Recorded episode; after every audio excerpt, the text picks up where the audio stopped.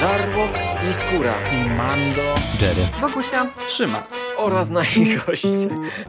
Zapraszamy. Zapraszamy. zapraszamy. zapraszamy. Zapraszamy.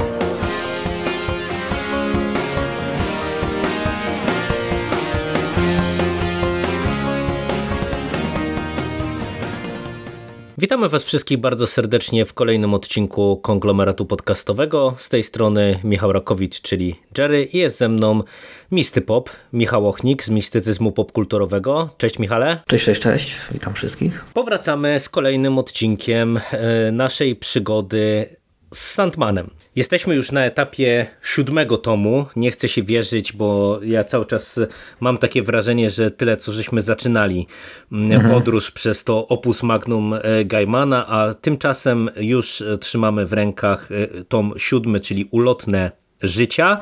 No ale nie chce być inaczej. Tom siódmy Mm, który znów, e, tak jak mamy w Sandmanie, te tomy, które są jakimiś mniej lub bardziej specyficznymi antologiami, e, tak jak mamy tomy, które zbierają historie e, spójne w całym tomie, opowiadające jedną konkretną historię, mm, tak właśnie ulotne życia należą do tej drugiej kategorii, czyli opowieści, w której przez wszystkie zeszyty w danym tomie, w tym przypadku jest to 9 zeszytów. Oryginalnie to były zeszyty od 41 do 49. Mm, dostajemy jedną spójną opowieść, w której Główne role odgrywają nieskończeni i to nieskończeni, które, którzy do tej pory w zasadzie większej roli nie odgrywali, bo y, pierwsze skrzypce oprócz Morfeusza, który znów y, zdaje się być postacią taką lekko pasywną, będzie odgrywała w tym tomie Maligna oraz Zniszczenie. E, zniszczenie jest o tyle ważną postacią, że to jest e, nieskończony, który rozstał się ze swoją powinnością tak naprawdę. W którymś momencie uznał, że rezygnuje, że nie będzie pełnił swoich obowiązków e, i uciekł, zaszył się. Ukrył się przed swoimi braćmi i siostrami i jak zakładają wszyscy, nie chce być znaleziony. Z drugiej strony mamy Malignę, czyli taką rozedrganą postać pośród nieskończonych, zresztą jak sama e, jej nazwa, jej imię mówi, czy sugeruje. I ona z kolei wpada na pomysł, aby zniszczenie odnaleźć.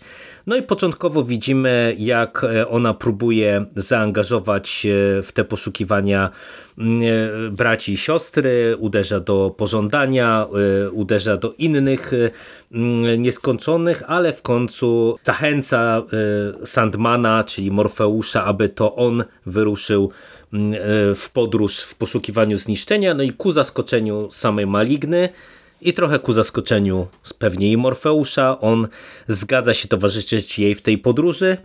No i tak naprawdę mamy do czynienia właśnie z komiksem drogi, kiedy nasze postaci e, najpierw zbierają drużynę, później e, przeżywają jakieś przygody po drodze, a w końcu, kiedy E, dochodzi do finału, do kresu podróży, no także dzieją się pewne rzeczy. No i to jest w sumie dosyć klasyczna właśnie w tej formule komiksu drogi, opowieści drogi historia, nieklasyczna ze względu na to, że głównymi bohaterami są nieskończeni, czyli te właśnie takie quasi boskie istoty władające określonymi swoimi terenami, określonymi jakimiś rzeczami, którymi się zajmują w kontekście ludzkości.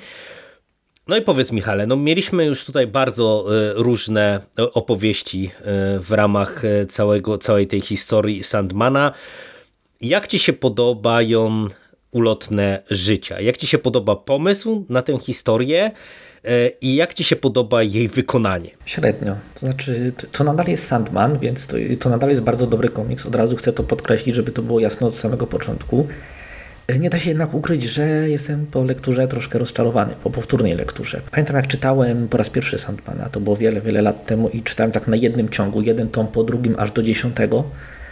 I to, to, był ten moment, w którym już zaczynało mnie to męczyć i właśnie y, długo zastanawiałem się, czy to był y, ten przypadek, że po prostu za duże stężenie, czy ten przypadek, że seria zaczęła tutaj troszkę zjeżdżać w dół, jeśli chodzi o jakość. I wydaje mi się, że jednak to jest ten e, bramka numer dwa, czyli ten tom, choć nadal jest całkiem dobry, to nie jest aż tak dobry jak niektóre poprzednie, jak wiele poprzednich.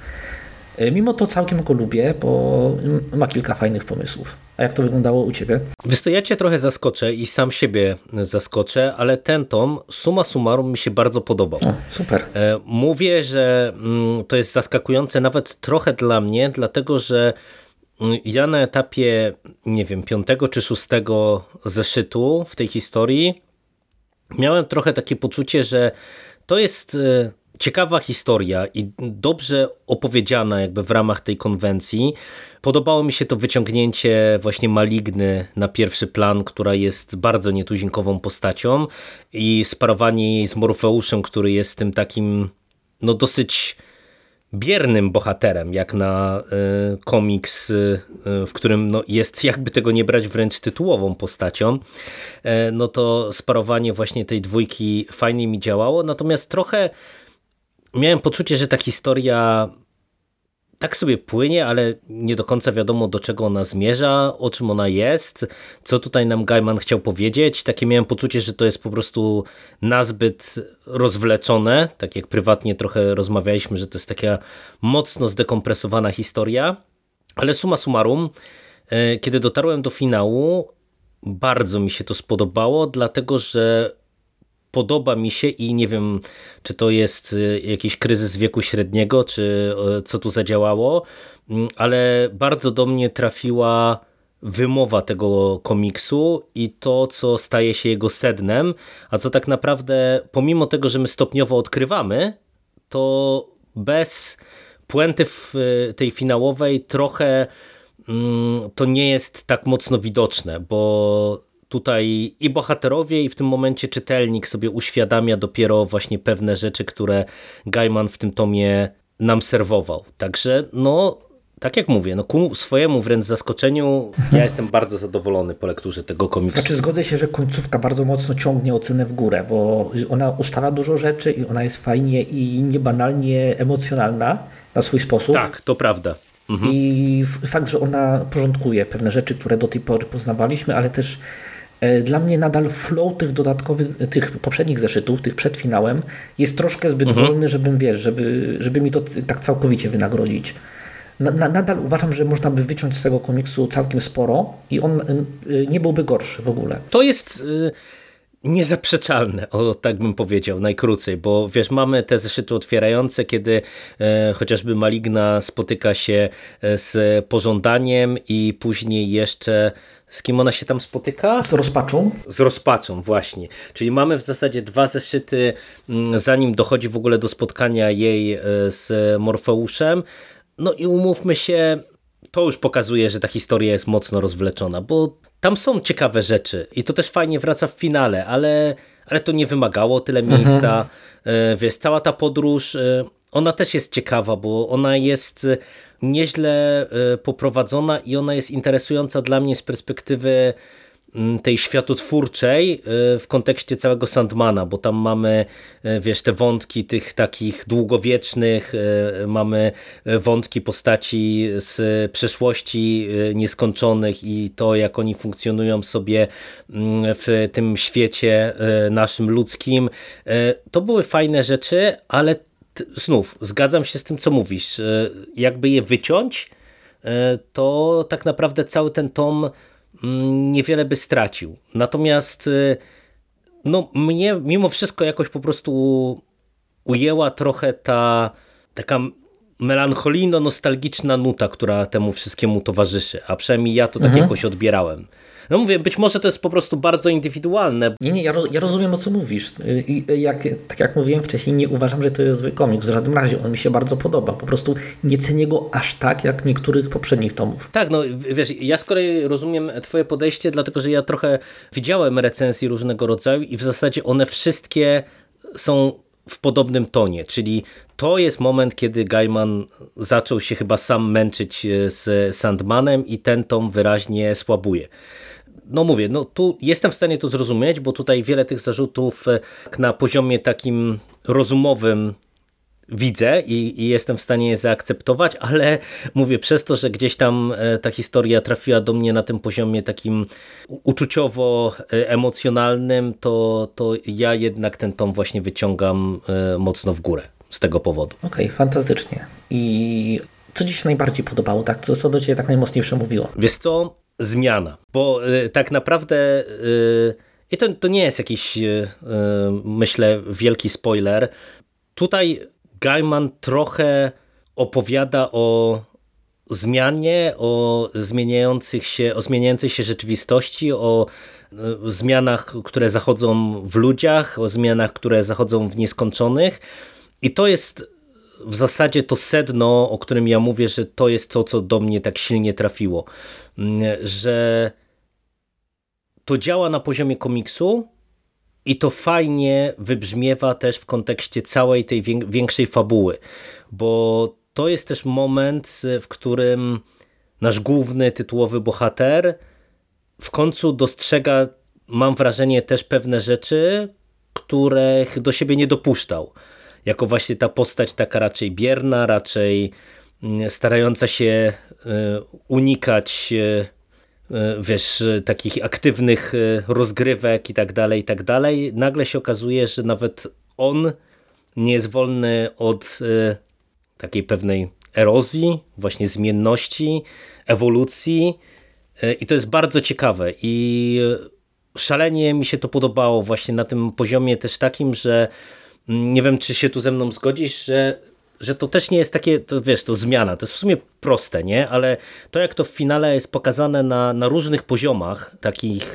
i osobistych, i bardziej w skali makro, no to wyjątkowo to jakoś, mówię, na mnie e, zadziałało i ze mną mocno zarezonowało. A jak ty oceniasz ten wątek? Prawdopodobnie nie mają pojęcia o czym, yy, o czym mówisz, bo tak opowiadasz, żeby nie spoilerować, to może ja opowiem yy, mówiąc o tematach zamiast o fabule, w ten sposób, żeby nikomu nie zepsuć zabawy. Dobrze. Generalnie Dobrze. rzecz biorąc, Gaiman robi tutaj coś, co my w yy, analizie kultury nazywamy dekonstrukcją. To znaczy pokazanie jakichś dwóch opozycji, w sposób, który pokazuje nam, że, y, że relacja tych dwóch opozycji jest znacznie bardziej skomplikowana niż y, jest to na pierwszy rzut oka. Tutaj mamy do czynienia z opozycją, jak, sama, jak samo imię tego naszego nieskończonego wskazuje, zniszczenia, stworzeniem. Nie wiem, czy zauważyłeś, ale w trakcie tego komiksu mhm. zniszczenie cały czas albo coś gotował, albo malował obrazy, tak, w sensie tak, tak, tak tworzył. Tak, I właśnie próbował mhm. być tą negacją samego siebie.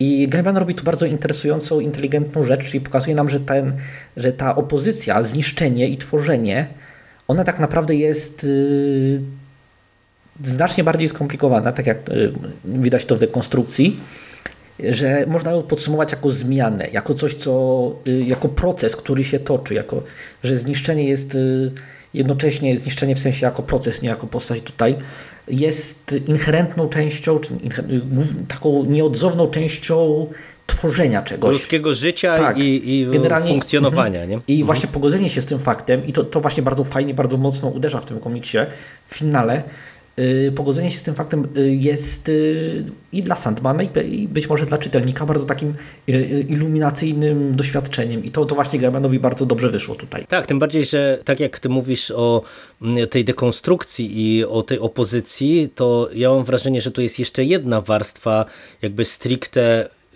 znów trochę zejdę na poziom fabularny, a nie tematyczny. Mm, właśnie fabularna związana stricte z całą mitologią nieskończonych, bo tutaj mamy też dosyć ciekawy zabieg, gdzie z jednej strony mamy stawianych tych nieskończonych jako postaci, które odpowiadają, czy są odpowiedzialne wręcz, y, można użyć takiego sformułowania za konkretne działki właśnie, nie wiem, za pożądanie, za rozpad, za, za śmierć, zniszczenie, za sen. za sen, tak, za śmierć, za los i tak dalej, i tak dalej. Mm, a to zakłada, że y, żaden z, czy, czy żadna z tych postaci no, nie może zarzucić swoich obowiązków, no bo coś w ludzkości by przestało działać. A tutaj y, nagle się okazuje, że zniszczenie, najkrócej rzecz ujmując, abdykuje w pewnym momencie i wszystko idzie w swoim trybie mm, dalej. Nie? I to też jest jakby bardzo ciekawy y, zabieg, y, bo nagle w nieco innym mhm. świetle stawia y, w ogóle nieskończonych jako postaci. Y, I y, też te ich działania, ich sposób funkcjonowania, ich właśnie poczucie obowiązku i tak dalej, i tak dalej. A przynajmniej ja to tak odebrałem, że to też jest dosyć ciekawy mhm, zabieg to, pod to tym jest, kątem. No właśnie, to jest bardzo fajne, bo każe nam kwestionować to, co tak naprawdę wiemy o nieskończonych. Czym oni są, jaka jest ich natura, jaka jest ich relacja z ludzką cywilizacją. To, i to są wszystko bardzo fajne pytania, bardzo interesujące pytania. I szczerze Fajnie by było, jakby Gaiman wykorzystał te wcześniejsze rozdziały, żeby troszkę głębiej eksplorować te tematy, zamiast y, nie wiem, robić nam y, road tripa. Chociaż ten road trip jest, y, ma, ma, swój urok zdecydowanie, szczególnie za sprawą Maligny. A właśnie, może porozmawiamy sobie o Malignie, bo ona jest y, gwiazdą tego tomu. No to od razu kontynuuj. Jak ci się y, podobała właśnie ta postać, bo mówisz, że jest gwiazdą tego tomu, to rozwin. Mm, mm, mm. Ona, ona właśnie też wpisuje się tutaj w, ten, w tę dekonstrukcję, ponieważ on, Maligna była kiedyś marzeniem. I wskutek niesprecyzowanego wydarzenia z przeszłości marzenie zmieniło się w malignę w y, osobę, znaczy w osobę w nieskończoną, która jest y, y, trudno jej, trudno jej nadążyć za własnym tokiem myślenia, często zachowuje się nieracjonalnie, często ma różne non sequitur, czyli takie słowa, które kompletnie do niczego nie pasują, jakieś dziwne skoki w logice i ona jest ona jest po prostu interesująca jako postać, nie jako idea, ale również jej relacje z resztą rodziny są interesujące. W jaki sposób jest traktowana przez nich, w mhm, jaki sposób tak. y, których z nich lubi, których nie lubi i y, w jaki sposób właśnie próbuje y, nawiązać te relacje z, z resztą rodziny. Y, to jest interesujące.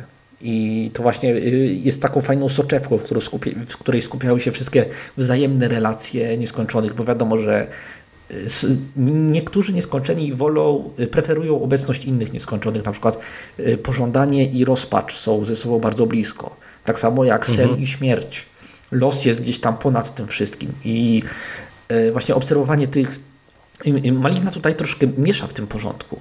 I to jest też ciekawe, bo zmusza do interakcji postacie, które zwykle ze sobą nie, nie wchodzą w tak częste i y, tak, tak głębsze interakcje. Tak, to, to jest y, y, bardzo fajny motyw i to jest też coś, co mi bardzo mocno ten komiks ciągnie w górę.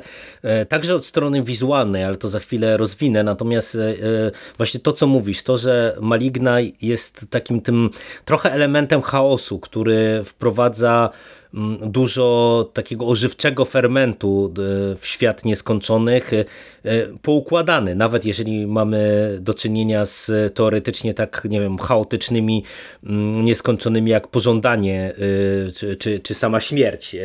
To widać, że to co mówisz, jednak te relacje pomiędzy nią a poszczególnymi członkami rodziny są mm, no, często bardzo skomplikowane, mhm. o tak to ujmę. E, I e, to jest też fajne, że ona jest takim, z jednej strony takim trochę dzieckiem, rozkapryszonym, ale z drugiej strony ta, taka pewna prostolinijność, ten taki chaos, e, nagle się okazuje, że to też jest swoista taka mądrość, która gdzieś tam w tej jej naiwności się ujawnia w odpowiednich momentach, czy w odpowiednim momencie, co też jest w sumie bardzo ciekawym zabiegiem.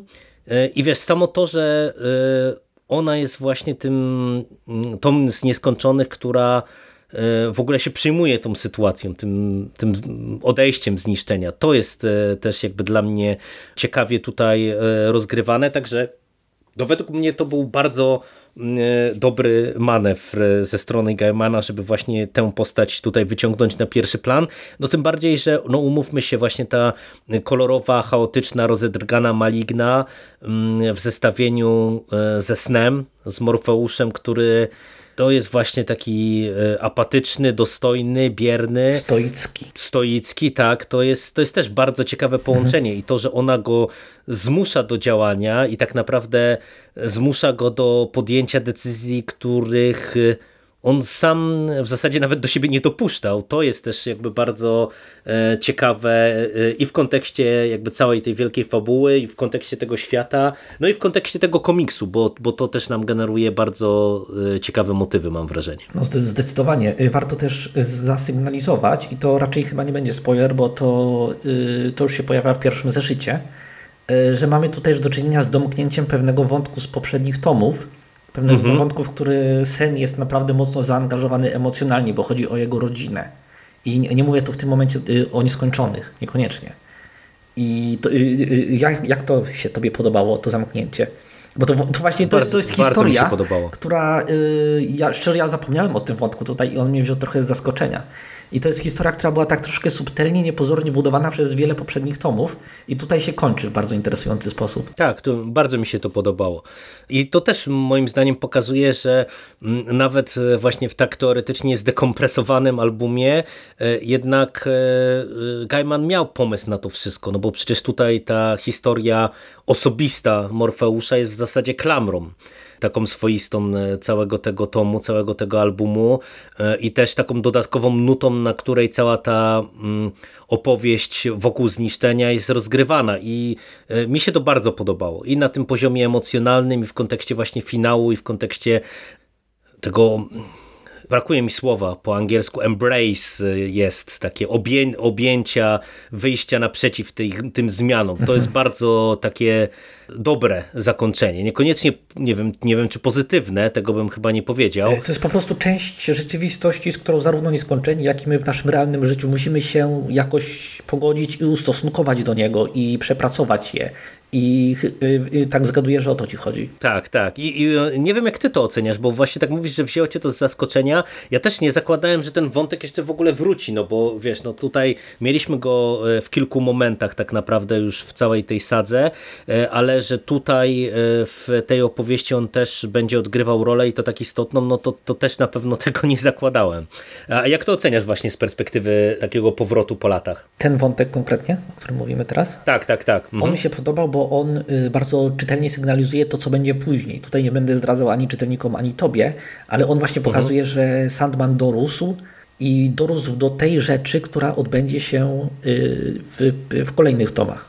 Więc mhm. Y, to, to jest naprawdę taki foreshadowing, który na poziomie tematycznym jest dość mocny i wydaje mi się, że jeśli chwilę o nim pomyślisz, to spokojnie rozgryziesz, co się stanie później, ale też nie, y, to nie jest tak, wiesz, tak in your face, tak prosto, bezpośrednio, więc mhm. mi się mhm. to bardzo podoba i to jest coś właśnie, właśnie to, to jest ta, ta ostatnia nuta tego komiksu, która właśnie zrobiła całą tę melodię. Tak, to tu, tu, się, tu się będziemy zgadzać i nie wiem, czy coś jeszcze fabularnie byś chciał poruszyć. E, e, czy byśmy przeszli sobie na chwilę do e, warstwy graficznej tego Przejdźmy tomu? do warstwy graficznej, już mi chyba nic nie przychodzi do głowy. Celowo chciałbym tak nawet dłuższą chwilę się zatrzymać nad warstwą wizualną, no bo my często tak po prostu mówimy, że ten, te standardowe dosyć już sandmanowskie rysunki tutaj mamy, ale mam wrażenie, że tutaj pomimo tego, że nie mamy teoretycznie jakichś fajerwerków na poziomie zabaw formalnych, y, to mm, całe prowadzenie akcji wokół Maligny, która zmienia się płynnie w zasadzie z kadru na kadr, mhm. E, y, kiedy mamy mm, zabawy z dymkami, gdzie każdy z nieskończonych mówi e, w swój konkretny sposób. E, Maligna ma te swoje takie mm, tęczowe, rozedrgane dymki z tą pływającą czcionką i, Nie wiem, czy różnokolorową ale czcionką. Y, jak mhm. ona się skupia i koncentruje i próbuje być trochę bardziej koherentna, to te y, jej dymki tak, i, tak. i czcionka się prostują i to też jest super. Tak, dokładnie.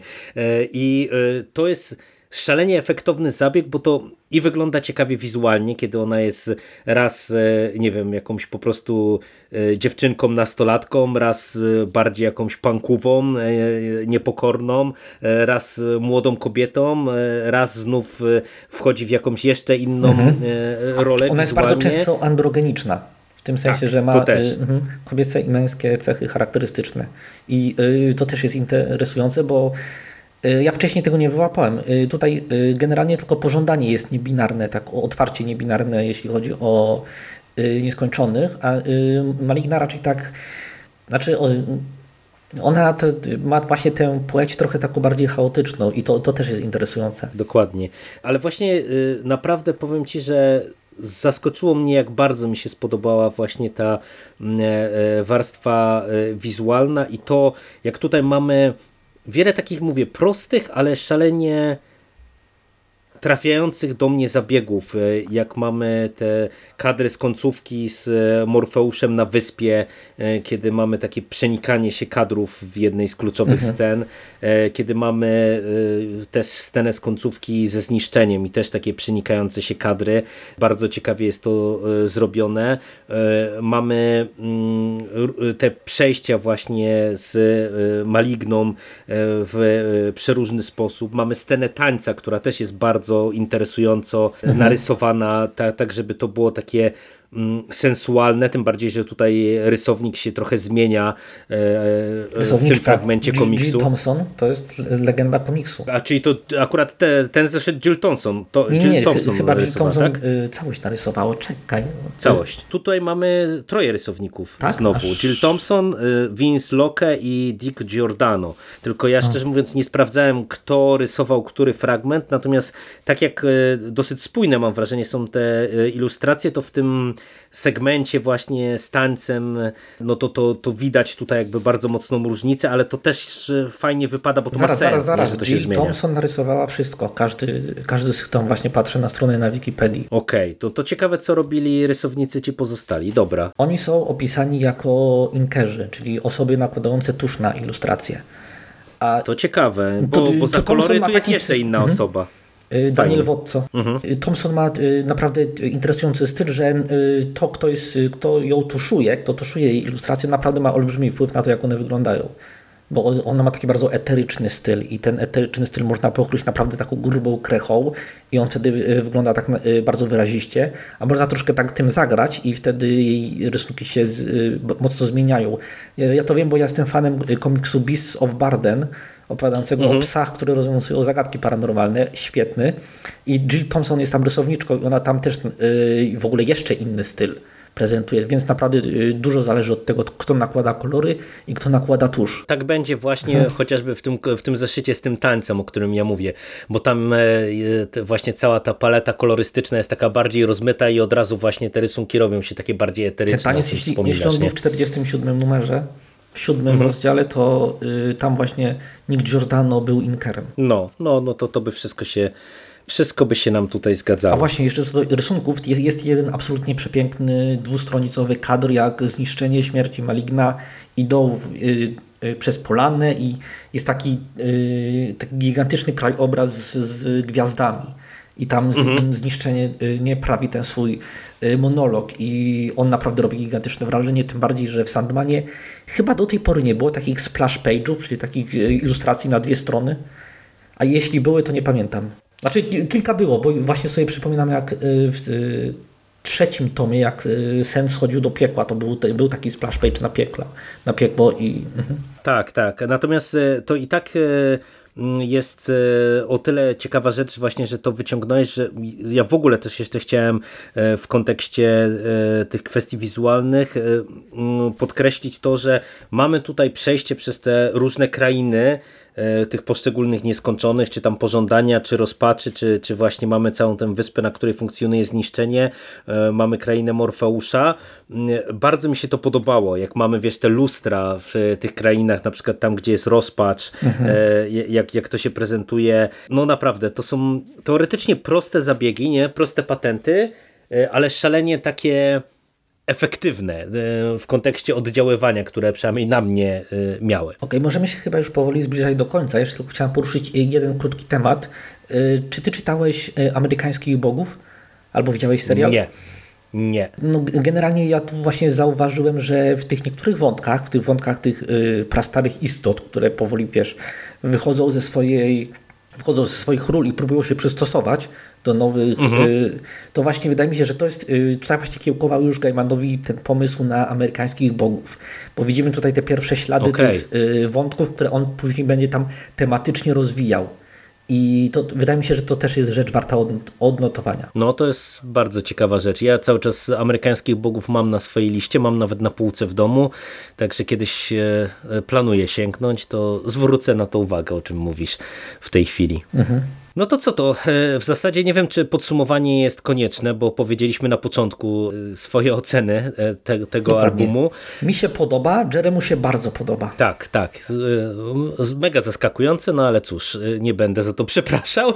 Nie, dlaczego? Dlaczego miałbyś przepraszać za to, że masz gust? No proszę cię. I teraz, tak jak powiedzieliśmy, że mm, już jesteśmy przy siódmym tomie, to tak naprawdę myślę, że usłyszycie nas już wkrótce przy kolejnym tomie, bo Egmont absolutnie nie zwalnia tempa mm, i e, dosłownie z naszej perspektywy, e, no chyba dzisiaj nawet premierę miał taką oficjalną, kolejny tom, zatytułowany Uwertura, e, czyli to jest taki swoisty prequel, sequel, tak? Jeżeli ja dobrze kojarzę. To jest, y, to jest prequel. Y, Gaiman napisał go wiele lat po tym, jak zakończył oficjalną, y, y, oficjalną serię, ponieważ jeszcze miał w głowie jedną historię o tym, y, w jaki sposób Sandman, główny bohater, został osłabiony, y, że zo- został schwytany przez tych czarnoksiężników na początku pierwszego tomu.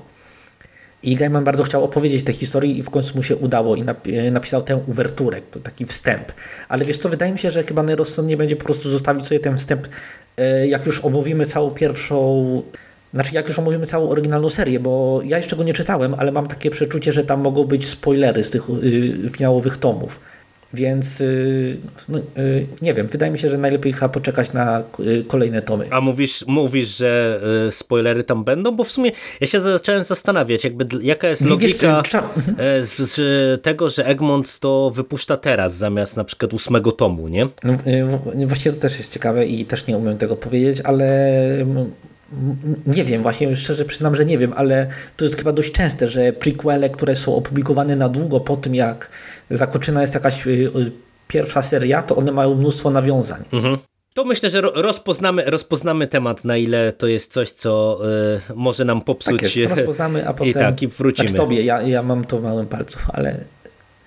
Zobaczymy, zobaczymy. Y, W każdym razie nie mamy zamiaru rezygnować z recenzowania Sandmana. To jest y, obecnie chyba mój ulubiony cykl podcastów, jaki prowadzę, współprowadzę. Tak, no ja też się bardzo cieszę na tę podróż, y, tym bardziej, że dostarcza mi dużo radości z każdym kolejnym tomem. Mam A właśnie nadzieję, że nie, nie, nie, nie tak przeszkadza ci to, że Jerry, nie przeszkadza ci to, że ta seria tak bardzo mocno odeszła od horroru? Nie, absolutnie nie. Wiesz, i ja nie wiem do końca czego się spodziewałem.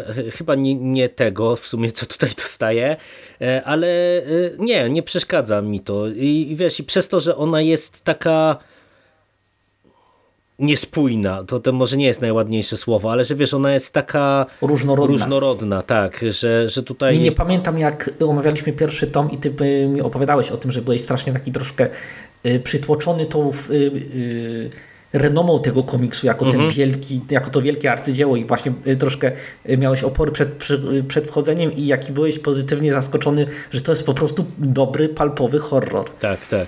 No ale e, jak widać, no, skręcił Gaiman dosyć szybko w zupełnie inne rejony i mówię, no ja nie sądziłem, że zabrniemy tutaj, gdzie jesteśmy e, i, i cały czas nie wiem, e, wiesz, gdzie nas to jeszcze doprowadzi, no ale bawię się jak przysłowiowe prosie, także z utęsknieniem czekam na kolejne tomy.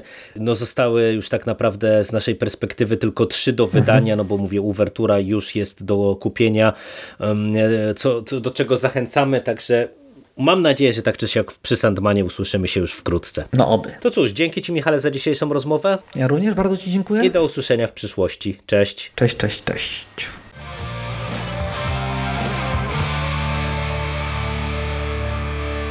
You finished? That's it, man. Game over, man. It's game over. What the fuck are we gonna do now? What are we gonna do? It's over. Nothing is over! Nothing! You just don't turn it off!